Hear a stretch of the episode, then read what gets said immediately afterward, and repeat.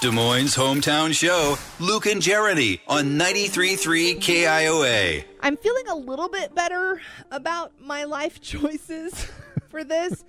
but what I was what we were talking about earlier is I've just I've had this thing where I really want to get my nose pierced. I had it pierced when I was younger Mm-hmm. and I've been thinking about it and I see pictures of people on Facebook and my friends that have it and I I just feel like I'm too old. But I'm being reassured on Facebook that I, I should just do it and go Yeah. with it. Well, especially because you already have the hole is there. It just kind of needs to be reopened. Yeah, but I, I don't know. There's just something in my brain that's like, you're in your 40s. I mean, you Do could you probably really need this? you could probably go to like a, a piercing parlor or something. I'm not saying you should go to like Claire's yeah, to get no, it done. no, not doing that. Uh-uh. Waiting behind the the princesses. Can I just say, please go to a licensed piercer if you're going to do any sort of thing? I was really big into it, like in my 20s and early 30s. Yeah. I had lots of strange piercings. Go figure. I was a rock and roll chick. Uh, I also had pink hair for a while, so that was fun. uh, but yeah, just like the cute little nose stud, I was like, I could do that. I've seen women my age that have it, and it looks cute. I, I don't want like the giant ring or anything. Yeah. But then there's still that part of my brain that's like, oh, honey, you are too old to pull that off. Uh, we were asking you guys uh, if there was something that you wanted to do, but you just are afraid that you're too old to do it.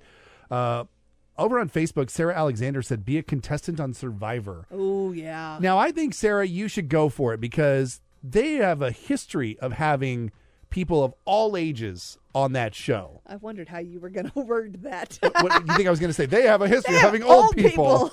no, old people win that game all the time. no, and I mean, what was I can't remember what the guy's name was. It was like one of the first two seasons. They had an, an older gentleman on there who made it to like the final two or three people, Yeah. and people loved him. Yeah. I mean. Everybody roots for the older person on a reality show because they're just like, oh, he's so old. Like, he needs to win. Could you imagine being our age going on that show right now, though? Like, if, if I- tomorrow you were able to be a contestant on Survivor, Oh, I'm hosed. I'm so hosed. Eh, Look at me. I'm a picky eater who can barely live out of the city, let alone in the quote unquote the wild. wilderness, You no, no, cell phone, No. no electricity, absolutely not. no sweat-proof sheets, Can't swim. They're always on an island, and they Right. always do something in the water. I'm, no, no lactaid. oh my gosh, just the the constant going.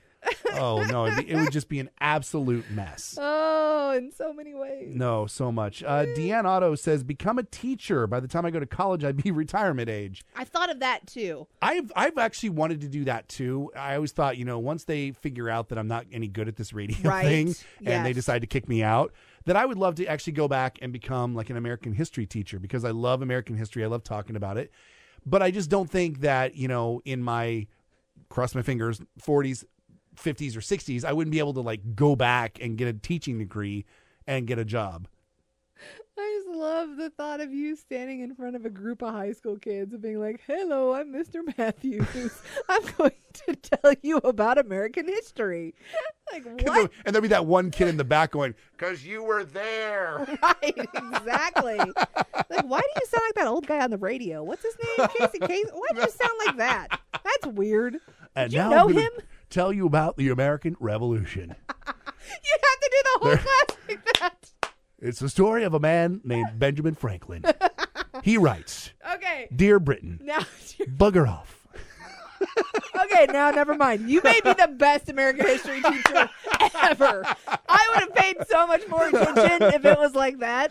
Oh my god. Yeah. I It- like that. It's Luke and Jeremy on 93.3 KIOA. Can you tell me about uh, the British Tea Party? Like Casey Kasem, please.